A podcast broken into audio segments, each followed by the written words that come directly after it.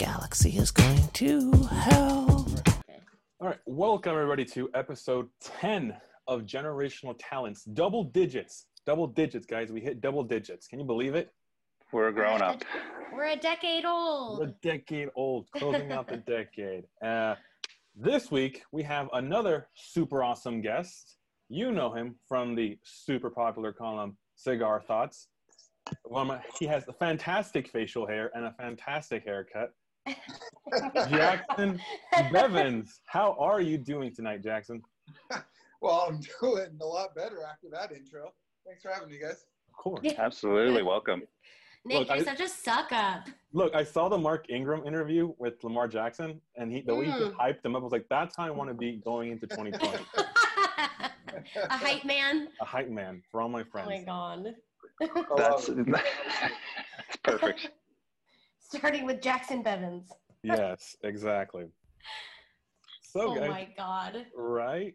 Um, so I think maybe we can kind of just start off here this week's episode with the Seahawks played, And with- Hallelujah. and with, and they Won. won, and they won the game, and with some lovely assistance from Dan Quinn, they were momentarily speaking following the Monday Night Football game. They worked their way into the number one seed, and you know, with the Niners loss, that kind of helps the playoff picture a little bit. It might muddle it a bit more because I don't know, these next weeks are chaos. But the Seahawks won. Uh, they lost a number of stars along the way, but they won, and I was wondering if anyone had any opening thoughts on the game. We let our maybe I'll let our guests go first. I think that makes sense. Yeah. Put you on the spot. Yeah, I mean, you know, the, the Seahawks continued their habit of making comfortable wins uncomfortable, but Yep. they all they all spend the same when it comes time to give out playoff seeds. And you know, six points is the same as twenty. It's not college where you rank by strength of victory or anything like that. So Mhm. Um, I was really encouraged. I think the biggest thing for me, honestly, well, two things really. For the first 53 minutes, the defense played really, really well without a number of key starters, especially losing uh, Diggs at some point. Um, Yes. Once Wagner went out, whether that was because the drop off from him to Barton is huge or because Seattle just went really soft on defense, I think it's probably a combination of the two. The defense looked pretty terrible uh, down the stretch. But I was really encouraged by how they played for the first three and a half quarters. And then you know, honestly, uh, the main thing I'm excited about is seeing the deep passing game get going again. Uh, Russell Wilson really hasn't thrown the ball more than 25 yards in the air for the last month, Mhm. and some of that is scheming. Yeah. But I think a lot of it is just getting really, really conservative with play calling. And Mhm. I think that in order for Seattle to reach their ceiling, they need to let the best deep ball passer in the world throw it deep. Yep. And Yeah, that's 100%. yeah, hundred percent. I think that was probably my my biggest takeaway from the game yesterday was Tyler Lockett kind of showing back up. You know, you mentioned the the deep pass, and aside from the one glorious, fantastic throw to to Josh Gordon and and catch, Tyler's really the only other consistently open guy downfield on the deep balls, and so maybe he's better physically. He's healthy like you said, maybe it was the scheme. That was definitely my my takeaway from yesterday on the offense was mm-hmm. going deep and and getting those shots down the field. It was that was fantastic. Well, I think something that like we that the coaching staff so is missing out on is trusting Russell Wilson and his raw talent. Like the dude has made such giant strides, especially I would say in the last two seasons that I think were perfectly shown this past game, especially like his connection and his trust in Lockett and um just the raw talent that this dude has that we're we're relying on other factors too much when we need to be relying on Wilson as a team. I was watching the game with my 8-year-old cousin and when I was in Washington for the weekend and he goes, "Alex, how does he throw it that far?" like, you know, man, he's he's pretty strong. He's really talented. He's like, "Yeah, but I think the catching people are way cooler because they run faster. like, I mean, it's it's a team effort, man, and I and and it's so it's cool to see that connection with Lockett strengthen as the seasons go on.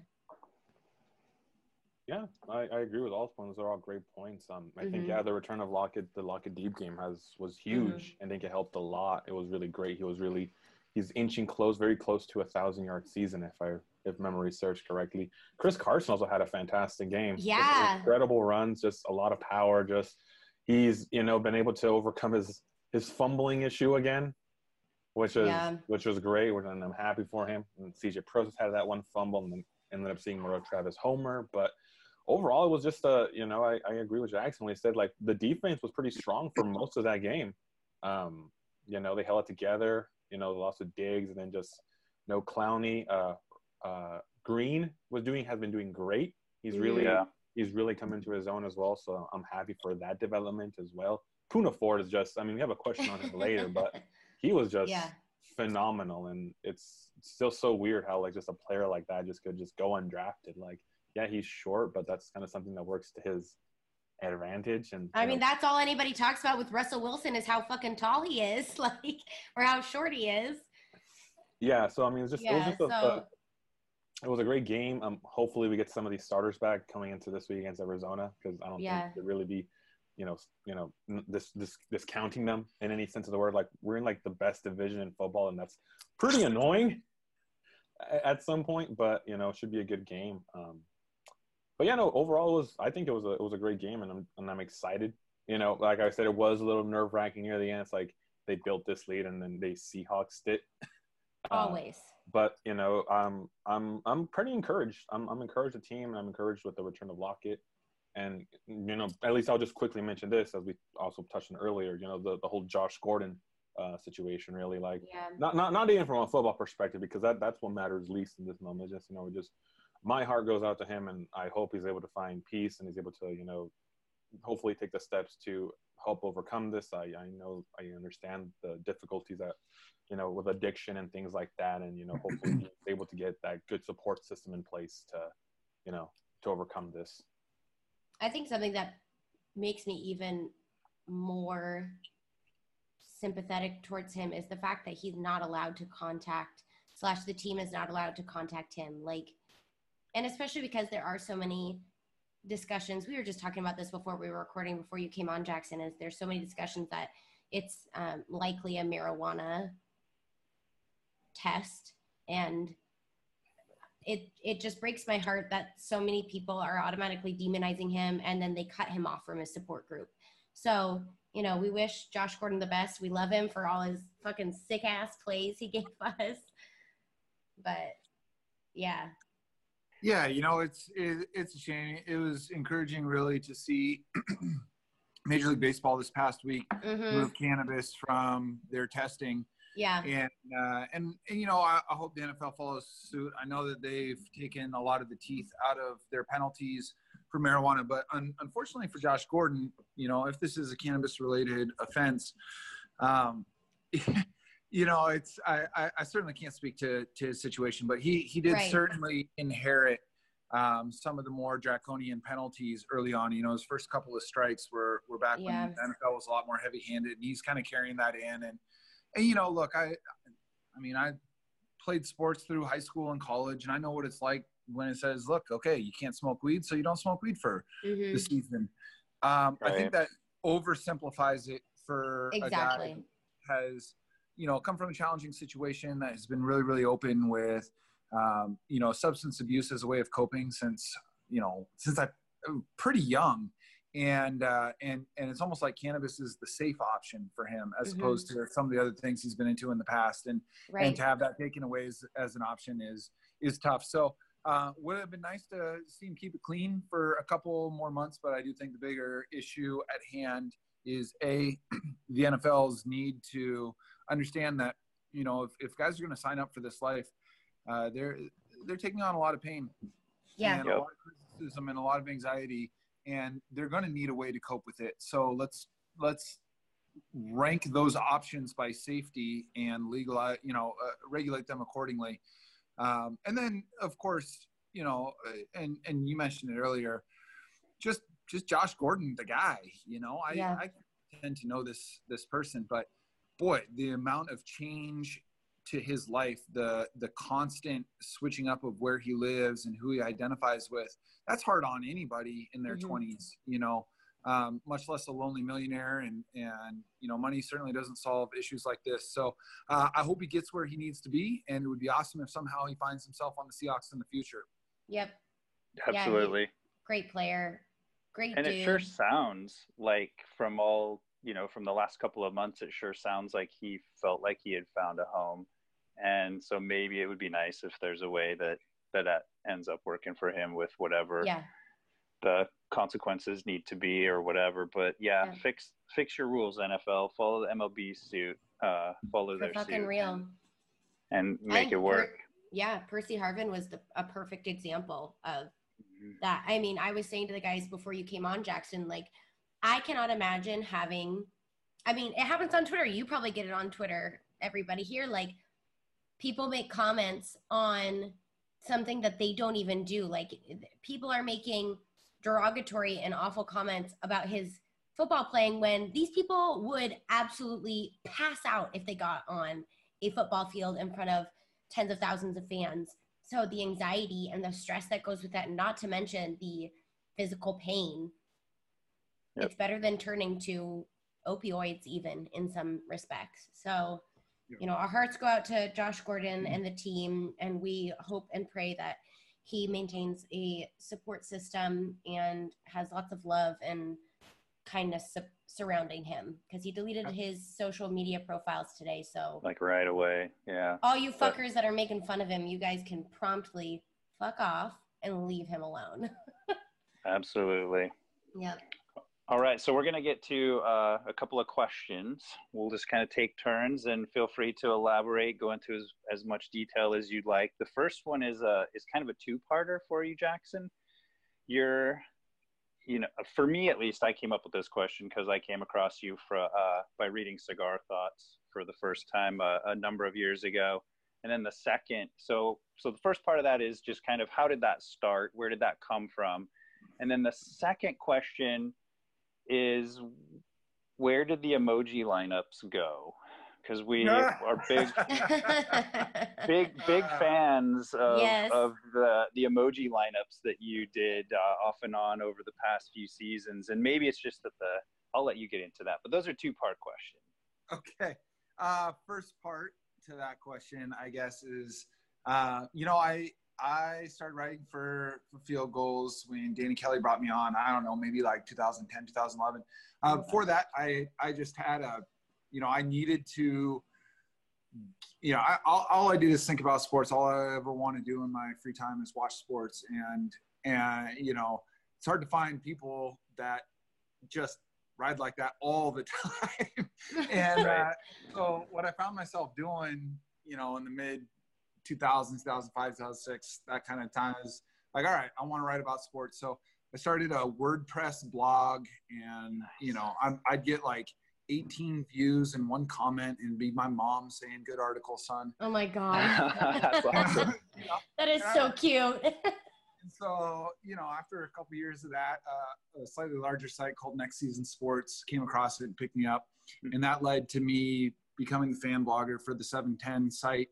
And then uh, when Danny took over for John Morgan at Field Gulls, Mhm. he his goal was to kind of broaden the roster a little bit. So he he called me. He said, literally, I I googled Seattle sports blogs, came across your stuff, liked it.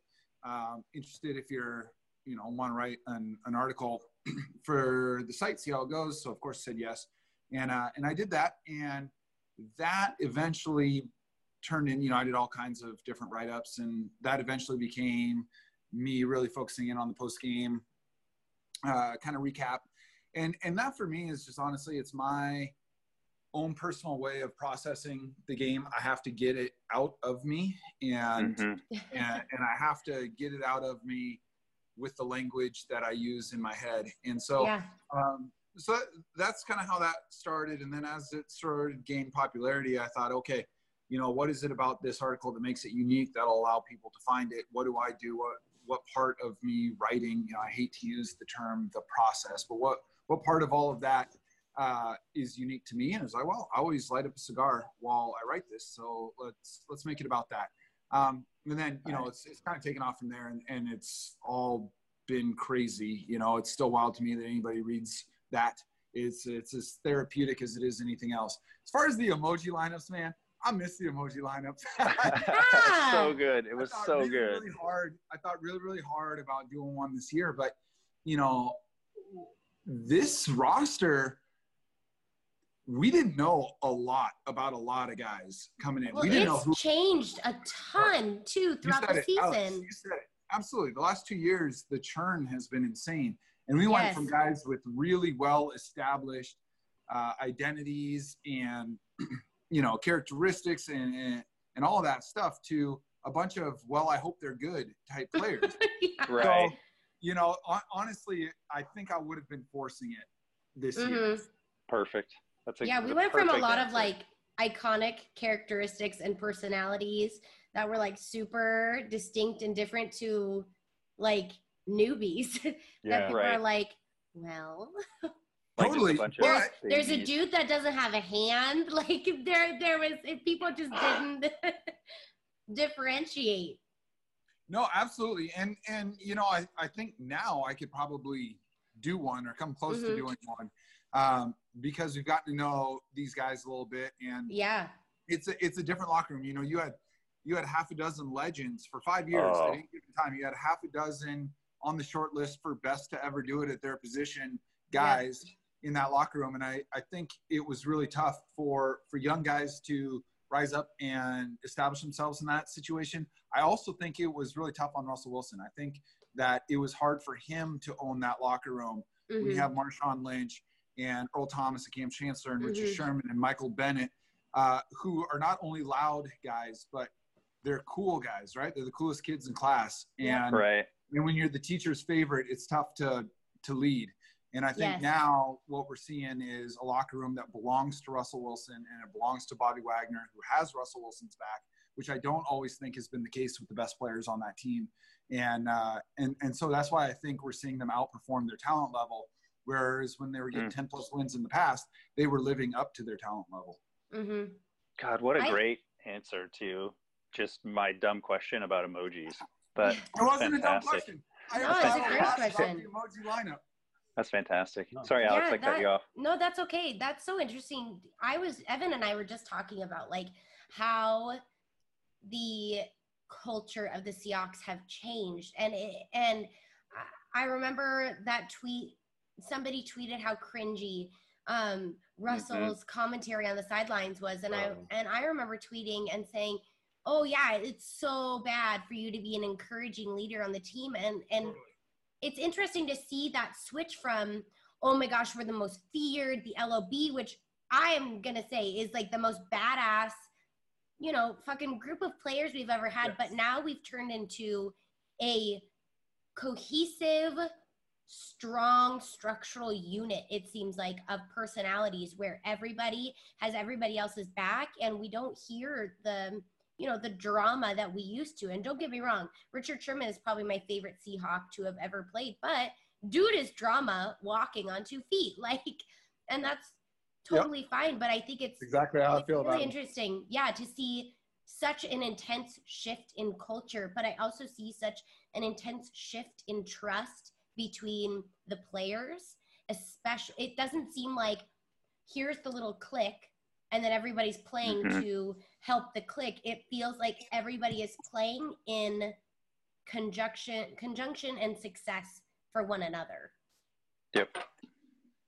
It does, and you know, I, I I think I've painted myself into a little bit of a corner over the last couple of years with Pete Carroll and his in-game decision making, Mhm. um, and and and I do think that is a struggle of his. It's been a really curious progression from him going from one of the three most aggressive uh, play calling coaches in in the NFL to arguably the most conservative, but is as much as those things frustrate me, he is so good at the hardest part of the job, which is creating a culture yes among 50 plus absolute alphas who are making millions of dollars a year in their mid 20s, who have always been the baddest dude in every room, and getting them to buy in. And I wouldn't have held it against Pete if they had gone six and 10 each of the last two years because Nope. uh, the sheer volume of top level all pro talent that the roster has purged in the last two years. Yeah. And yet here they are winning nine games and 10 games and now 11 to 13 Yeah. games with a totally different roster. I mean, you know, for for all of his seemingly caught off guardedness during games, Pete Carroll has absolutely mastered NFL culture, and that's just a Mhm. crazy cool thing. And, And I would was- argue that that has helped win the games. Is Yeah, that absolutely. like mind connection between those players? Like they are just so in sync. Especially like I think the perfect example. I was talking about this with a coworker is DK Metcalf, my lover. Um, I have the biggest crush on him. I don't know if you know that, Jacson. Wait, you too? Hang on. Oh. Oh, boy. Here It's we in go. my Are we seeing the same man? Everybody tags me. Oh, I love him. But, Drama. He told me. He told me I was the only one. um, Oh, well, I'm there's- sorry. I was the first. Oh, Listen, Um, you- Wow. you can each you can each have an ab, and there's still six left over. So we can we can we can share. we can share. Yeah. I, I, I'm a kind human, but all I have to say is like for a rookie to come in and be so trusted and successful, I think that says a lot about the culture and the locker room culture that Pete and Russ have helped cultivate, and what I would even say Bobby has helped cultivate because we've really seen his personality shine this year. Well, and I think Bobby's personality was he's such a quiet leader. Yeah, he's a soft leader for sure. He's being he's he's able to be so much more uh, vociferous now without those other guys' personalities overshadowing him because he didn't have to be, and he doesn't really have to be now. But I think he and Russ, it's their team, and so you watch. You know, I saw a couple of split screen videos today on the the um one in particular was that fourth down run where Pete sort of wasted a challenge to get a timeout and then decided to go for it down like uh, it was like a fourth and one and Carson Oh just yeah, yeah, yeah. just mauled himself into the end zone and the split screen was the play on one side and Bobby on the sidelines and he was just Yeah. jumping up and down and doing his you know big flexing move and then just running right out there on the field and it's just Yep. it's it's great to see it's just Yeah. it's fantastic Yeah, you know, my my my Bobby moment for me, I mean, the talent was always there. It was clear that he was going to be very good. And you know, honestly, for as awful of a game it was, his performance in that six-six tie against Arizona a few years back Oh, is, was oh. as good a game as I've Ah. ever seen a linebacker play. But uh, for me, the moment for him was after he fought through a hamstring injury to play in the Rams game in Seattle a couple years back, where they Oh, lost I by 30 plus. that. and Earl Thomas, who you guys know is my all-time favorite football player. I mean, You just- and Evan. Yep. yeah, the fact that he was a Seahawks is just a bonus. He's like my favorite dude, and and he talked about you know maybe Bobby shouldn't have been out there, and Bobby's Mhm. response was tell him to keep my name out of his mouth. And at the Yep. time, it was really troubling because it was the worst loss of the Pete Carroll era, and it it sort of marked a brief passing of the torch from the Seahawks to the Rams in the division, and it was like kind of a scary time as a Seahawks fan, and you Mhm. could see it as the two defensive leaders squabbling. But to me, what I saw is a young guy coming into his own, standing up to an absolute Hall of Famer, Yeah, and and I was like, okay, whenever the time comes, this is going to be Bobby's locker room at Yep. that moment, and I and I really appreciated that about him, even in you know maybe the lowest moment uh, Yep. over the last number of years. yeah that's a great Yeah. that's a that's a good pull good memory and good kind of passing of the torch there Yeah. And speaking of uh, Hall of Famers, you've interviewed some pretty cool, pretty cool dudes. And I remember, I think something like I remember it was quite a few years ago when you interviewed Richard Sherman, if I remember correctly. Yep. Evan and I had actually, I, I mean, when was that? Like what, 2015 ish? 2016? No, you know, it was uh, it was twenty. I want to say twenty seventeen when I. Okay, it was 2017. Richard, It was it was before his last year in. Seattle. Okay, yeah. I was gonna say because I remember it was earlier on when I had just started getting into the Seahawks, and I remember reading it and being like, "Hell yeah, I picked out the right jersey." Um, but all that to say, who is one of your favorite people you've ever interviewed that you've ever like written about? yeah. So, um, you know, I've uh, you you're right. I've been fortunate enough to interview some very cool people during the time writing about the Seahawks. Uh, Mhm. there's it's kind of a three part answer. I would say the best interview in terms of just pure class is Marcus Trufant. Um, you know, I was this is 2013 maybe. I mean, I'm I mean, I'm a nobody now, but I was a nobody's nobody then. Oh, And- and you know, I'm here. He is carving out time. He's stepping outside of this charity event that he's doing to Mhm. give a 20 minute interview to someone he's never heard of before. And he answered almost every question by start by saying my name, which was really remarkable. Wow. And and he talked like he had nothing else going on. Like I knew I was I was hyper aware when interviewing him that he had better things to be doing in that Mhm. moment and and I never would have guessed it uh, from him. So in terms of pure class, he he was awesome. I remember interviewing Earl Thomas after Oh, his yeah. rookie year, and it felt like he was reaching Wow. through the phone from Orange, Texas, and shaking me by the neck while we talked. Like it was it was this incredible infrared fucking intensity that he had that was like it like caught me off guard honestly That doesn't surprise me at all, though. Like that just No. seems like the type of That's like, human he is. Yeah. no i mean if if you've ever gone if if you ever were able to go to a training camp one Yep. of the public training camps and and you just like i went every year and i would just watch earl it was amazing uh, because the dude i mean I, I swear he didn't blink and there's these stories about him like going dark for an hour before practice because he's literally playing every practice rep in his head before he goes out there i mean you know so so the intensity in the interview kind of caught me off guard uh, the coolest person i've Wow. ever chatted with in this setting is golden tate and Oh I- shit! I, forgot about that. I wasn't. Yeah. Yeah. that's. I wasn't expecting that one. That's a good one.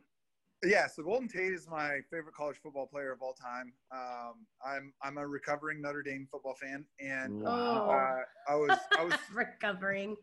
Sorry. I, w- yeah I can't I can't do Brian Kelly. I had uh, No, I I get it. I get it.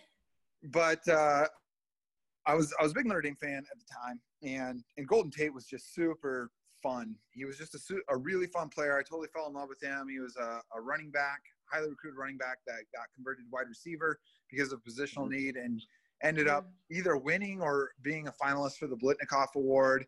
Uh, Mhm. he scored a walk-off touchdown against Michigan State and belly flopped into their band. Like he was, Oh, that's was- yes. wow. he was like really fucking cool. And then I was living in Hawaii at the time, and they played in the Aloha Bowl against University of Hawaii. So I went to the game by myself, and and watched him score three touchdowns on five catches for 180 yards in the first half. And I was just like, this is my favorite dude ever. So when the Yeah, Seahawks wow. dra- so when the Seahawks drafted him, I actually accidentally broke my phone in excitement because I like Oh my God. I like I like fist pumped, but my phone was in my hand. I was in a restaurant and it like flew across two booths and and shattered. Uh, but I was like, I was like, I'm gonna interview this guy. Like, this is my all-time favorite college football player, and now my team drafted him. So I was like, well, I don't know how I'm gonna do that. I'm just some guy. So I figured out who his agent was and what firm he worked for, and I called the firm and couldn't get through to anybody. So I just like refused to hang up and kept calling up the line, be like, well, I'm not getting off the phone until I talk to someone who put me in touch with them. And after a while of this, they eventually were like, hey, we're going to have his agent call you. So sure enough, she did. And she was like, hey, uh, Golden's going to get on a plane from Tennessee to Seattle tomorrow. We'll have him call you when he gets off the plane at the airport. I'm like, okay, great. And then I'm like, Wow. oh, man, the last thing anybody wants to do is give some no-namer an interview while they're getting off a cross-country flight. right. Golden Tate sat and rapped with me for like an hour. Like the interview probably lasted 30 minutes and and we just talked after that. Like it was super cool. Like his cell phone to my cell phone straight up. And so, you know, for for whatever else may or may not have gone on during his time in Seattle, like I will always love him for that. That's amazing. I mean, as as much drama that surrounded Golden Tate, I don't think anybody anybody will refute the fact that he is insanely talented and did a lot of important things for the Seahawks, especially if we're looking at our current state. Like I think he was part of that ground that groundwork for the current team. I mean Totally like agree. guy was drama, but he was talented and he was somebody to look up to with how how intense he was and his grit. Like just he buckled down and he did his shit. I totally Yeah. agree. Definitely did that. He did all of that. That's for sure. Yeah. And you'll always be trolling so DBs, cool. and that is I will always love him for that. Yeah. Yeah. Yeah, I mean- absolutely. the just the iconic taunting when it was intentional, let alone when he's just taunting by turning his back to the end zone and jogging backwards at the DBs. I mean, that's just that's just I remember just balls. It's just amazing.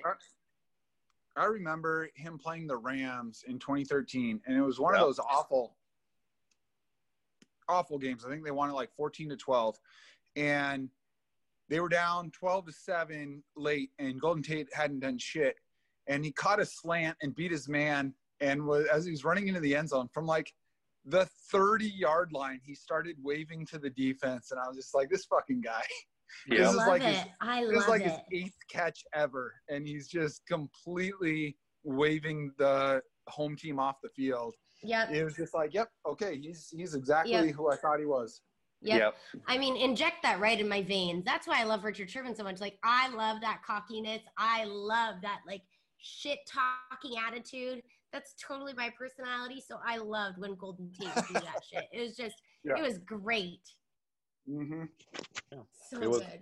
It was good, yeah. That that just that era of as we were talking earlier, that that era, you know, that those very loud personalities all around, and you know how Pete Carroll was able to, you know, channel that, and you know a lot of these were very young guys too. So he did a lot of stuff, both like in developing them and you know making sure that they feel like they were still their own personalities, but making sure it still worked as cohesively as possible as a team.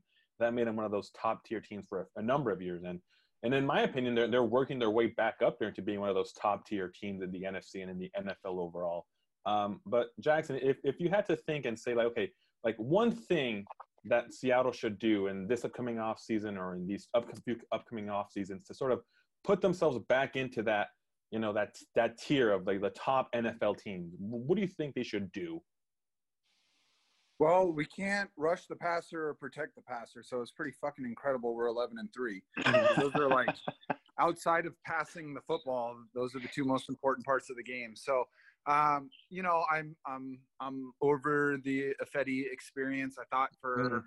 for a minute there that he was gonna, you know, he was maybe turning a corner. He he, he actually had a few really really good games last year and a couple bright spots this year, but but he is just a liability. I think he's the most penalized player in football since he's been drafted, um, which is fine if you're kicking ass, but when you're not kicking ass, you just can't be that guy. Uh, you know, I'm. Uh, I think Iupati is a fine stopgap, but he's no longer a good offensive guard. Uh, DJ Fluker's a little bit of a one-way guard. He's great going forward, struggles coming backwards. So, you know, I, I love Jamarco Jones. I think that solves one of your guard spots. And I would like to think that Fant is ready to take over for Ifedi. So if they can get that other guard uh, locked in, I think they'll be in really good shape. And and you know, as far as the pass rush, I, I really hope they pay Clowney. I hope Yeah. that they just, I hope they cut the Mm. check for him that they wouldn't cut for Frank Clark. I just, I just think he is a, a top five talent at one of the three or four most important positions in the entire Mhm. sport. And I think that whenever you have that, you pay whatever it takes to keep that. So, um, you know, that's that's what I would like to see them focus on. I'd like to see them uh, slide in Fant and Jones on offense, use a high Hmm. pick or or a trade or free agency. They're gonna have some cap room to uh, get another guard and then sign Clowney. Nice. Yeah. Oh, please. I've, I I've been team keep sign Clowney. Clowney for Yes. a while. Like I, I know his nu- numbers aren't there with sacks, but like as we've seen with the numbers and the research, I know sacks aren't the be all end all for that kind of stuff with those kind of players. He's just excellent run defender, just constantly getting pressure, and he's Mhm. you know as Jacson mentioned, we don't really have that many pass rushers, like very like established pass rushers on this team. So Clowney's always getting double team and just always has like a number of bodies on him. So he's just still able to have such a high pressure rate that's pretty elite, and you know that's one of those players. We don't really have super too many super crazy contracts on this team right now. You didn't give up much to Mhm. get him. I say pay him what he deserves and just keep him around and build around him. And Especially the- seeing him push through his sports injuries and a sport, a fucking sports hernia. Like, come on, like guy has dedication, and he can still pull his own weight while being injured. Pay the man. Yeah. No, I, I, I totally, I totally agree. You know, uh, Ansah, who I was super stoked about, just it just hasn't worked out. Uh, Mhm. Col- Collier looks like a complete wasted pick so far. I'm not writing him off. It's been one year, but the guy can't get on a, on the field Yeah. on arguably our most shallow position group. Um, Reed Reed is good, but not like he was last year. I love Poona. I hope I hope Poona and Quinton Jefferson and Al Woods. I would love to see them all stick around because I think they're going to be really affordable. But Yes. you know, our our pass rush is an issue, and for as much as I believe in Russell Wilson and as much as I believe in the Seahawks and their culture and all of that stuff, it's going to be really really hard to win Super Bowls uh, when you can't get any sacks. Yep. Oh God, yeah. and it's and, and that's you know that was that was the question too is how do you get to that next tier because it's you know we're we're not there no matter how great we are record wise and seeding in the playoffs wise the saints the ravens the niners those are the teams that are in that tier that are just above us and i Yeah. just i just don't those think teams, we're those teams are all better than Seattle. Absolutely. And it's, you know, and you could argue uh, Green Bay, Kansas City, New England, and maybe we're in that tier.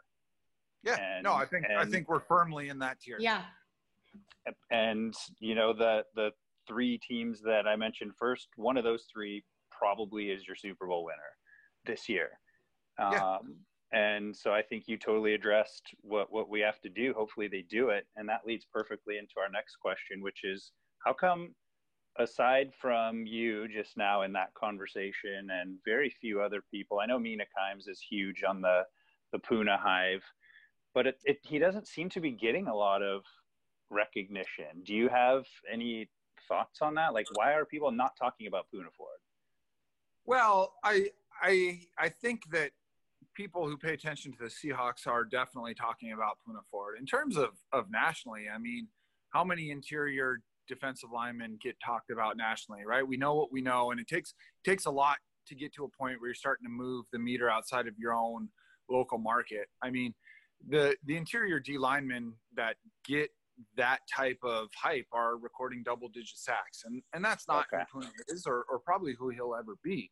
But he is one of those players that's you know uh, a key piece of a great. He's like a you know like a Jay Buhner or something, you know, or where it's like your your fan base loves him and you understand how important he is to the team's success, but you know, no Sports Center is never going to run a segment about him.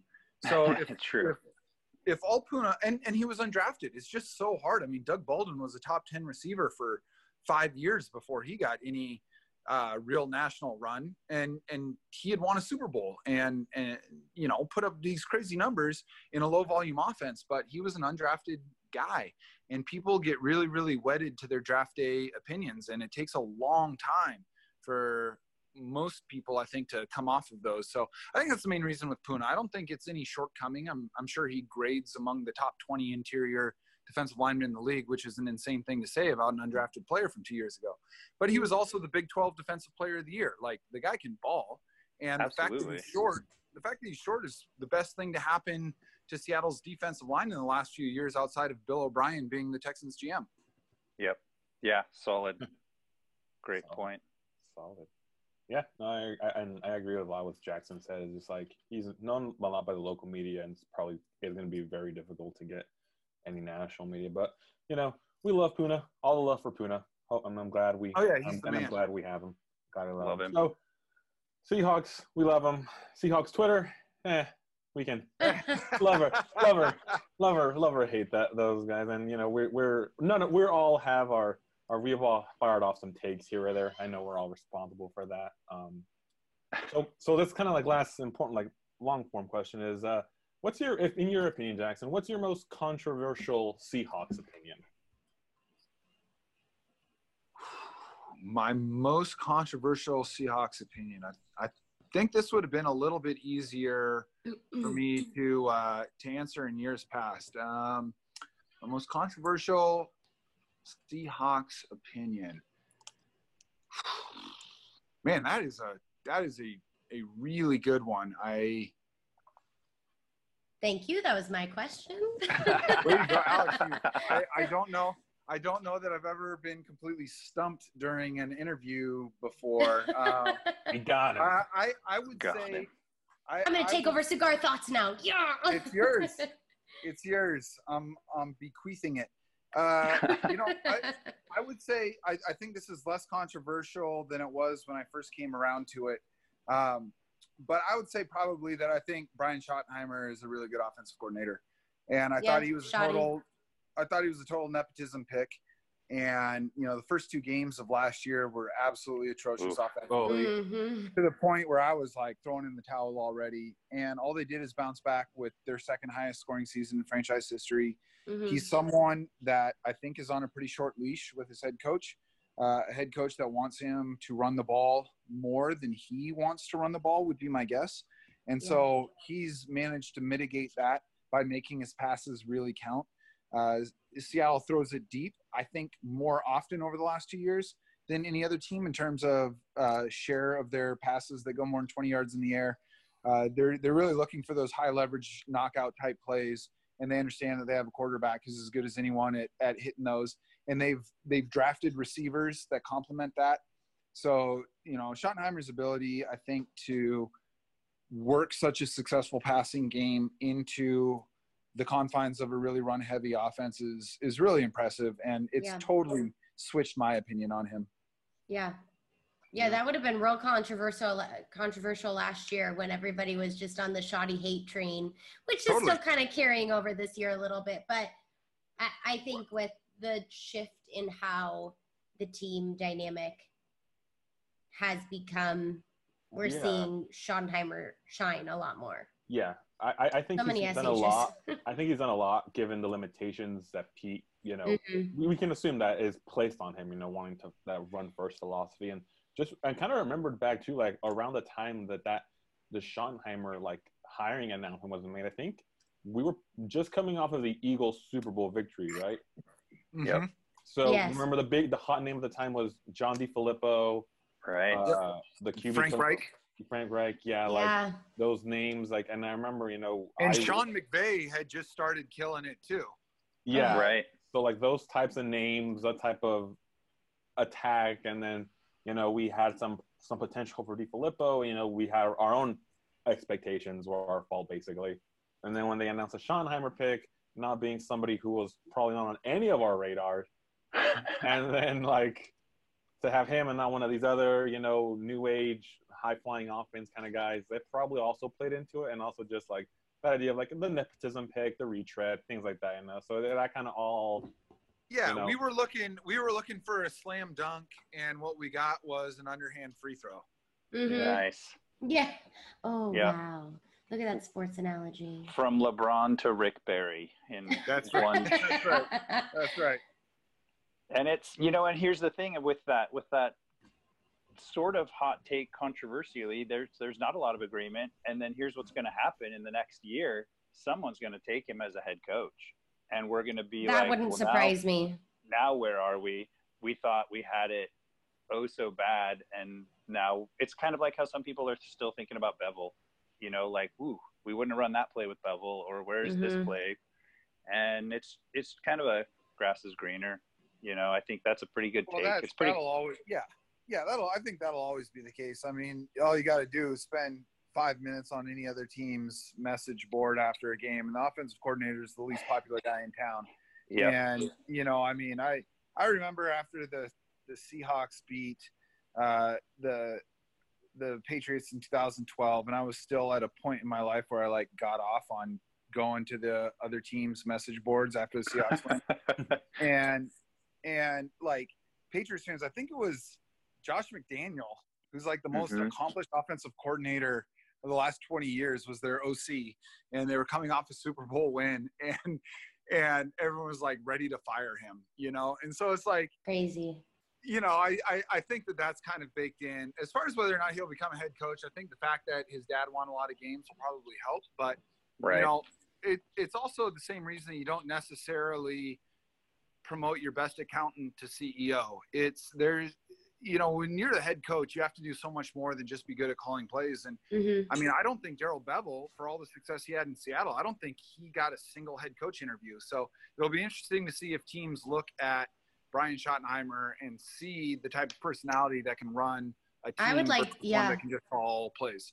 I would That's like to see fantastic point. Schottenheimer. Yeah, I'd like to see Schottenheimer take over a lot more ownership of his, you know, of his, Yeah, of his too. play calling. Like I would really, I think the dude has really good ideas, especially in the interviews he's given. I I think he's got a good head on his shoulders, and I'd really like to see him lead more. Especially, I would really like to see an even playing field between him and Carroll because like you said jacson he he's totally on a short leash but i think it'd be really interesting to see them on a more even even playing field just to see more of a partnership between them as opposed totally to agree. a father son kind of Yeah. dilemma Though, i mean that's Yeah. really the best way i can describe it like father kind of trusts him but he's gonna maintain his own ideals and need him to kind of take in his own ideals in the family business instead of making him an equal partner which i think would really bolster the seahawks um pass game like i i think that would that switch would make a major difference in our offense i think something different would click but of course like maybe not i just think it'd be interesting to see Nope, I totally agree with you. yeah Perfect. Okay, well, now we're going to go into our lightning round of more fun questions. Um, we've already answered a few questions, but we're still going to answer them anyways because we always have new listeners and they can learn more fun things about us. So um, I'll ask a question. Jacson, you'll answer, then Matt, Nick, then me, and then we'll go on to the next question. And there's only a few, but we will judge you for your answers. All right. Mhm. okay, favorite holiday movie? Jacson. Home Alone. Okay, Matthew? Uh, I'm gonna go Bing Crosby's White Christmas. Oh, that's a good one. Jacson, you have it. the same favorite holiday movie as Walter Jones. That is true. Two in a row. All right, Nicholas. I really enjoy Home Alone 2, Lost in Oh. New York. Oh, okay. Okay. Um, Wow. I'm a fan of The Holiday with uh, Cameron Diaz, yep, and Jude Law, or Nightmare Before Christmas because it's a Christmas That's a a Halloween movie. one. That's it's a great my one. Favorite. I can quote it. I sing it. Evan hates it, but I'll put on Nightmare Before Christmas music, and Evan is like, "Oh my god, again." uh, okay, your go-to liquor slash alcohol slash vice drink. Uh, I would say it would be an old fashioned made Nice. with with Whistle Pig bourbon. Love Whistle Pig. We have Whistle Pig at the bar right next to us. They make it. Like they're the people that are affiliated with Whistle Pig. So good. Oh, and that sounds so good right so now. good. Now I just don't even want to answer questions anymore. I just want to go have one of those. Um, because mine is also just like a good solid, a good solid bourbon. Right now, I have uh, Buffalo Trace bourbon in the Okay. cupboard, and it's and it's amazing. nice. Yeah, yeah, I like I like Buffalo Trace a lot. That's uh that Mm. is that's the one I keep in my golf bag. Nice. Oh, Well, we're Ooh. finally seeing you, Jacson. You just turned off your video. Really? Did I? yeah, we haven't hilarious. seen you this whole time. hello. Oh, that's that's so funny. Is this like a video cast or just an audio cast? no, it's It's just audio. It's all audio. No audio. I like That's the uh, liquor shelf you have behind you, though. That's pretty. Oh yeah, yeah, man. yeah. No, no, no. I see is, some uh, Maker's Mark. I saw the makers. Yeah. Yep. Yeah, Yeah. we got a Nice. nice, nice little selection there. Yeah. Fantastic. Dark Horse. Good shit. Nikolai. Oh, for me, uh, mostly just uh, not a big. I enjoy a number of different uh, alcohol liquors, but for me, uh, Modelo Negra. Modelo, Oh. yeah. I will always do it. I knew that's what your answer was going to be. That's what knew you it. always drink when we're on the podcast. Shush! I drink water too. Okay. In a Uh, uh, oh, oh, yes. That's not alcohol, though, Nicholas. Um, I'm either doing straight whiskey or I like whiskey sours. Those are Mm, my faves. Okay, that's a good two one. part Marvel or DC, and then favorite superhero. Okay, so I would say my I'm a I'm a Marvel guy Good. over DC, but my favorite superhero is a DC guy. I like Batman. All right. And uh, Every that- that- dude likes Batman. well, here's here's what I like about Batman, and this is why I've always liked Batman since I was a little kid. Is he doesn't have superpowers, right? Like he he is a self-made superhero, if there is such a thing. Yeah, because that's- he's a that's- fucking that's my- billionaire. Plus, come on, the car. Money won't help that. He's got the car. Fine. All right. I think that's fine. fair. That that's a fair answer. And I can Um, take the Marvel answer. Fine. You love Marvel. You're I do like love Marvel. That's balanced. We'll get into that when I answer. Yeah. Um, I still have to go old school because I am not a I'm just not a superhero movie fan. So I grew up with Which Justice League and all of that. So I just still rock all the DC ones. Um, but I I was thinking about this since last week. I, I your answer last Wonder week was Wonder Woman. My Because you like answer the last spins. week was Wonder Woman because she's she's hot.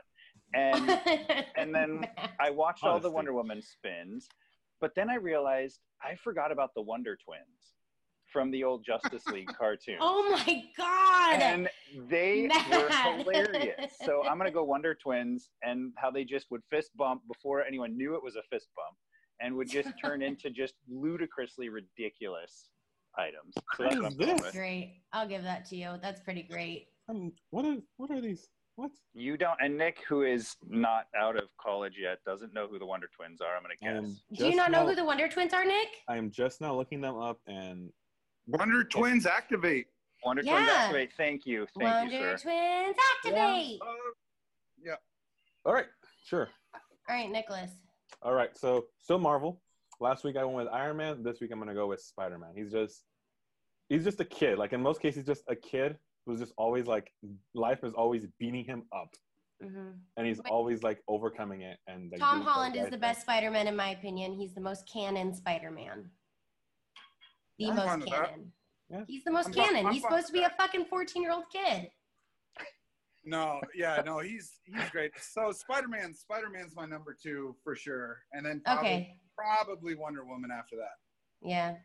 There we go. I'm I collect Marvel comic books, so I'm a Marvel fan. Um I I would say either Scarlet Witch because I loved her costume and her powers when I was a kid, or Captain America because Chris Evans is a very, very attractive man. Oh yeah. Oh no, he is an he is a stone cold hottie. He Sure. is America's ass. Ah, salute. I love him. Okay, All right. we've already kind of answered this, but favorite Seahawk, Jacson, we know. yeah. Uh, so yeah. So my favorite my favorite Seahawk all time is is Earl Thomas. My Yeah. favorite current Seahawk is going to be DK Metcalf. Uh, I think at this point, however, uh, it's it's probably Bobby. Yeah, Hmm, Bobby's really stuck out the game. That's Matt? a good one. Um, I oh, my favorite Seahawk ever is just so hard. It's so it's so challenging. I'm gonna go Kenny Easley. I just uh, Kenny Easley and or oh, yeah, I'm just gonna go Kenny Easley. Just There amazing. Yeah, the go. original Earl, the original Earl slash Mhm. Kam Chancellor combo. Mm-hmm. I'll give that to you, All right, Nick. Nicholas. All right, so I'm gonna have two answers. All time, haven't been watching that long. Kam Chancellor, super cool. Yeah. Just Oh, dude, Kam's Kam's my number two all time, man. Kam's a Him and Earl beast. Yep. together was just like Kam was just like greatest just a thing I'll ever experience as a Seahawks fan. just like Yep. a massive, just a mountain of a man, just running Yep. so fast and Vernon Davis. and a great human to boot, like and a oh, great yeah. human, fantastic. yeah, absolutely. Smile. Just a fantastic smile. right? And current Seahawk, just to maintain the brand, John Ursua. Shout out, Uh, two snaps. Let's go. oh, He Nick. Two got snaps. those victory formation snaps. That counts for something. Is that literally what his two snaps were? One of them was, I think. I don't know what the other one was. Wow. Wow. Let's go. Okay. Hey, you you really carry that stand train for a long time. I I, I commend you.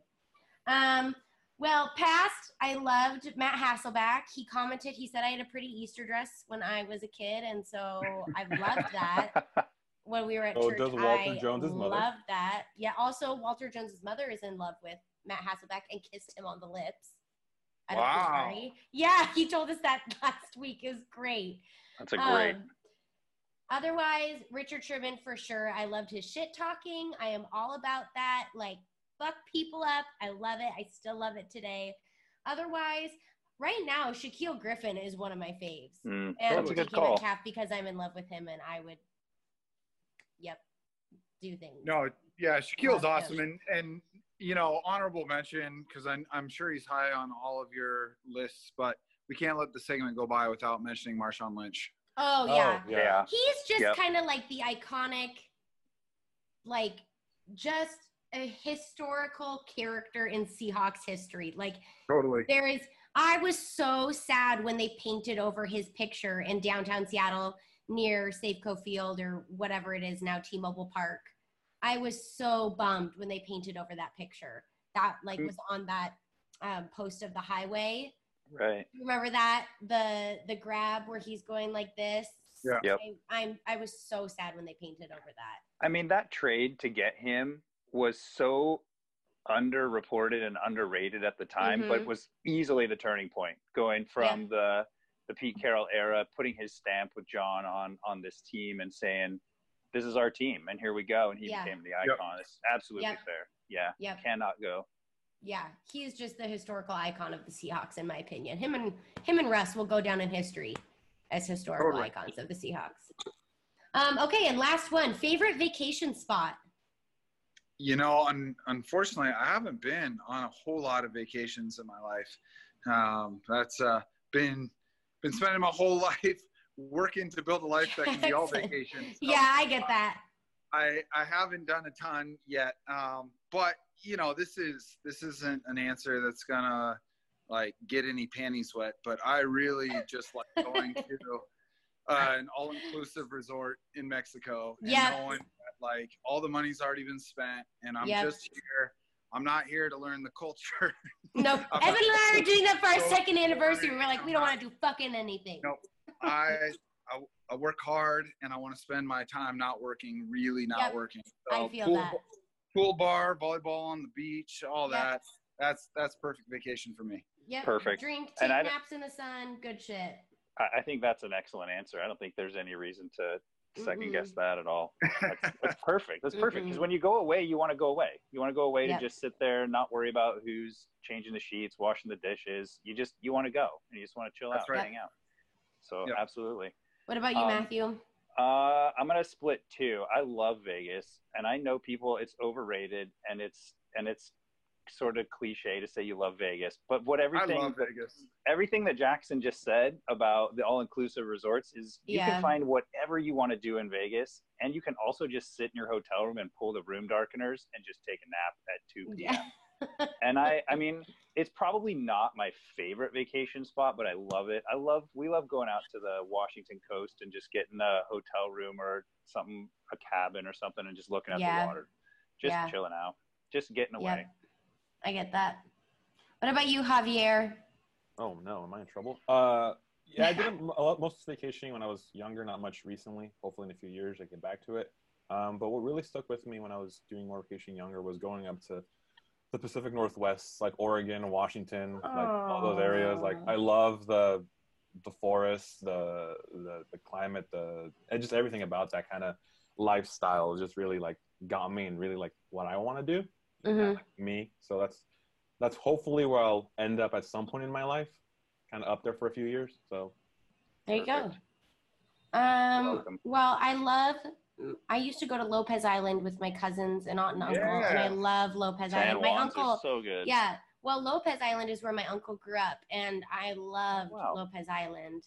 Um, and then also, Evan and I just went to Italy this past May.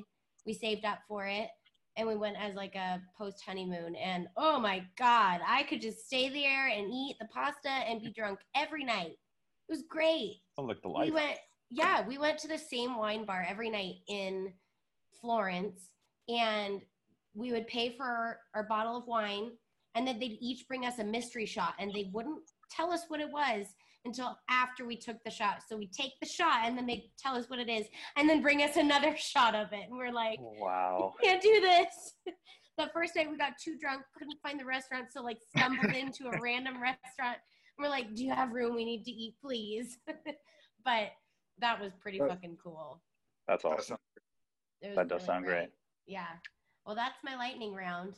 Perfect. Jacson, thank you the so much. questions. for yeah, agreeing. man, Hey, that was so Thank awesome. you so much. Yeah, Absolutely. thanks for uh, making the time, guys. I appreciate it. If Thank there you for are making the time. if there are any of our listeners that don't know where and why we uh, wanted to have you on here, where can they find stuff about you and read Yes, your fantastically please. hilarious things? Uh, well, that's probably overstating it, but you can uh, you can find find what I write. I mean, honestly, if you just Google cigar thoughts, it's the only thing that should come up. But you can go to Field Gulls, got uh, got its own section there. You can see all that stuff. Uh, more immediately, you can find me on Twitter. It's just my first and last name. First name is J A C S O N. Just remember that no K is okay. Last name Bevens like the word sevens, but with a B. So hit me up on there. And uh, if you're just dying for more Jacson content, that's how you can get it. awesome. Thank you so much. Thank you your so much, Jacson. You're an awesome dude. Jacson content. Yep. Absolutely. Well, Thanks, happy guys. I- I Seahawks week. it. Yeah. Yeah. All right. Yes, yes. Thank Have you Have a so great much. holiday. All right, you too. Night, guys. Yeah. All right, night. thanks. All right, and that was Jacson Bevens, everybody. What a great dude. So What a great fun. guy. Totally down to earth. Been a big fan of him since I first started dating Evan and and Evan wrote on Field Gulls and would show me cigar thoughts. Just total quality guy. Down to Yep. earth. Great liquor shelf. I wish you guys could see it. Oh man, that Rock was fantastic. rocking a robe while he talked to us around his house. It was great. That was great. That was great. One But- one Hall of Famer last week to uh, soon to be Seahawks tweet Hall of Famer, I would assume. yeah. Uh, Great when the next round of, of ballots are tabulated here in the new year. Yep. Nick, Yeah. any final thoughts? Uh, just well, this is well, just some kind of just thoughts for the audience. Uh, this will Yeah. be our final episode of 2019. We will be back in 2020 with uh, more of our hijinks, uh, more guests, hopefully. Uh, and I want to take a minute to say a thank you to everybody who's listened from day one, who's picked who's picked it up from here or there. I just want to say a big thank you. It means a lot. We kind of just started this project on a whim, and it's re- it's only 10 episodes, but it's been a super fun 10 episodes and uh and i'm glad i get to do it with you guys it's been super awesome it's just been Absolutely. I'm gonna get all emotional Thanks. and cry because I'm emotionally vulnerable today. Oh, Oh, well, right back at you. Thanks. But yeah, So- thank you to our, you know, few listeners. We don't even care. Like you guys are supporting something that we love so much and just are able to chat about and have drunk episodes and talk to fucking cool ass people. And as you know, we move into the next decade, we're gonna have more guests on and hopefully we'll be able to grow and expand our brand. Um yeah, and if you something I think we'd all like people to leave with, especially if you're on Seahawks Twitter, is be kind and and just add to the fun of Seahawks Twitter and don't be an asshole. basically yeah just Yeah. have a good time Perfect. we're, we're, we're a community where we, we use Yeah. this to talk about the seahawks but clearly and i'm not sure how it was before i kind of joined but it's it, it's grown a lot and it's changed where Yeah. we're also become you know really close friends and we you know we, we share our personal victories and we talk about ourselves a little bit Yeah. more and, you know that's and that's great and i'm glad we're seeing that you know it's just it's a very you know we we we joke with each other we we kind of make fun of each other but you know it's always in good fun it's always with love um Yeah. and I'm just glad just to just to be able to add to that. So just you know try to add to that. You know you can tweet however the hell you want, but you know just hopefully just think about that whenever uh, Yeah. You know we interact. Yeah. Be Well- nice, be good, Yeah. Be safe over the Go holidays. Hawks. We'll see Go you. Hawks, We'll see yes. you in January. Everyone Go have- Hawks. Yeah. A happy, a Merry Christmas, Happy Holidays, Happy Hanukkah. Hanukkah, Kwanzaa, Kwanzaa. all the, you know, uh, Happy New Year. Year's. Uh, and we Make will, safe decisions. Don't Thank- drink and drive.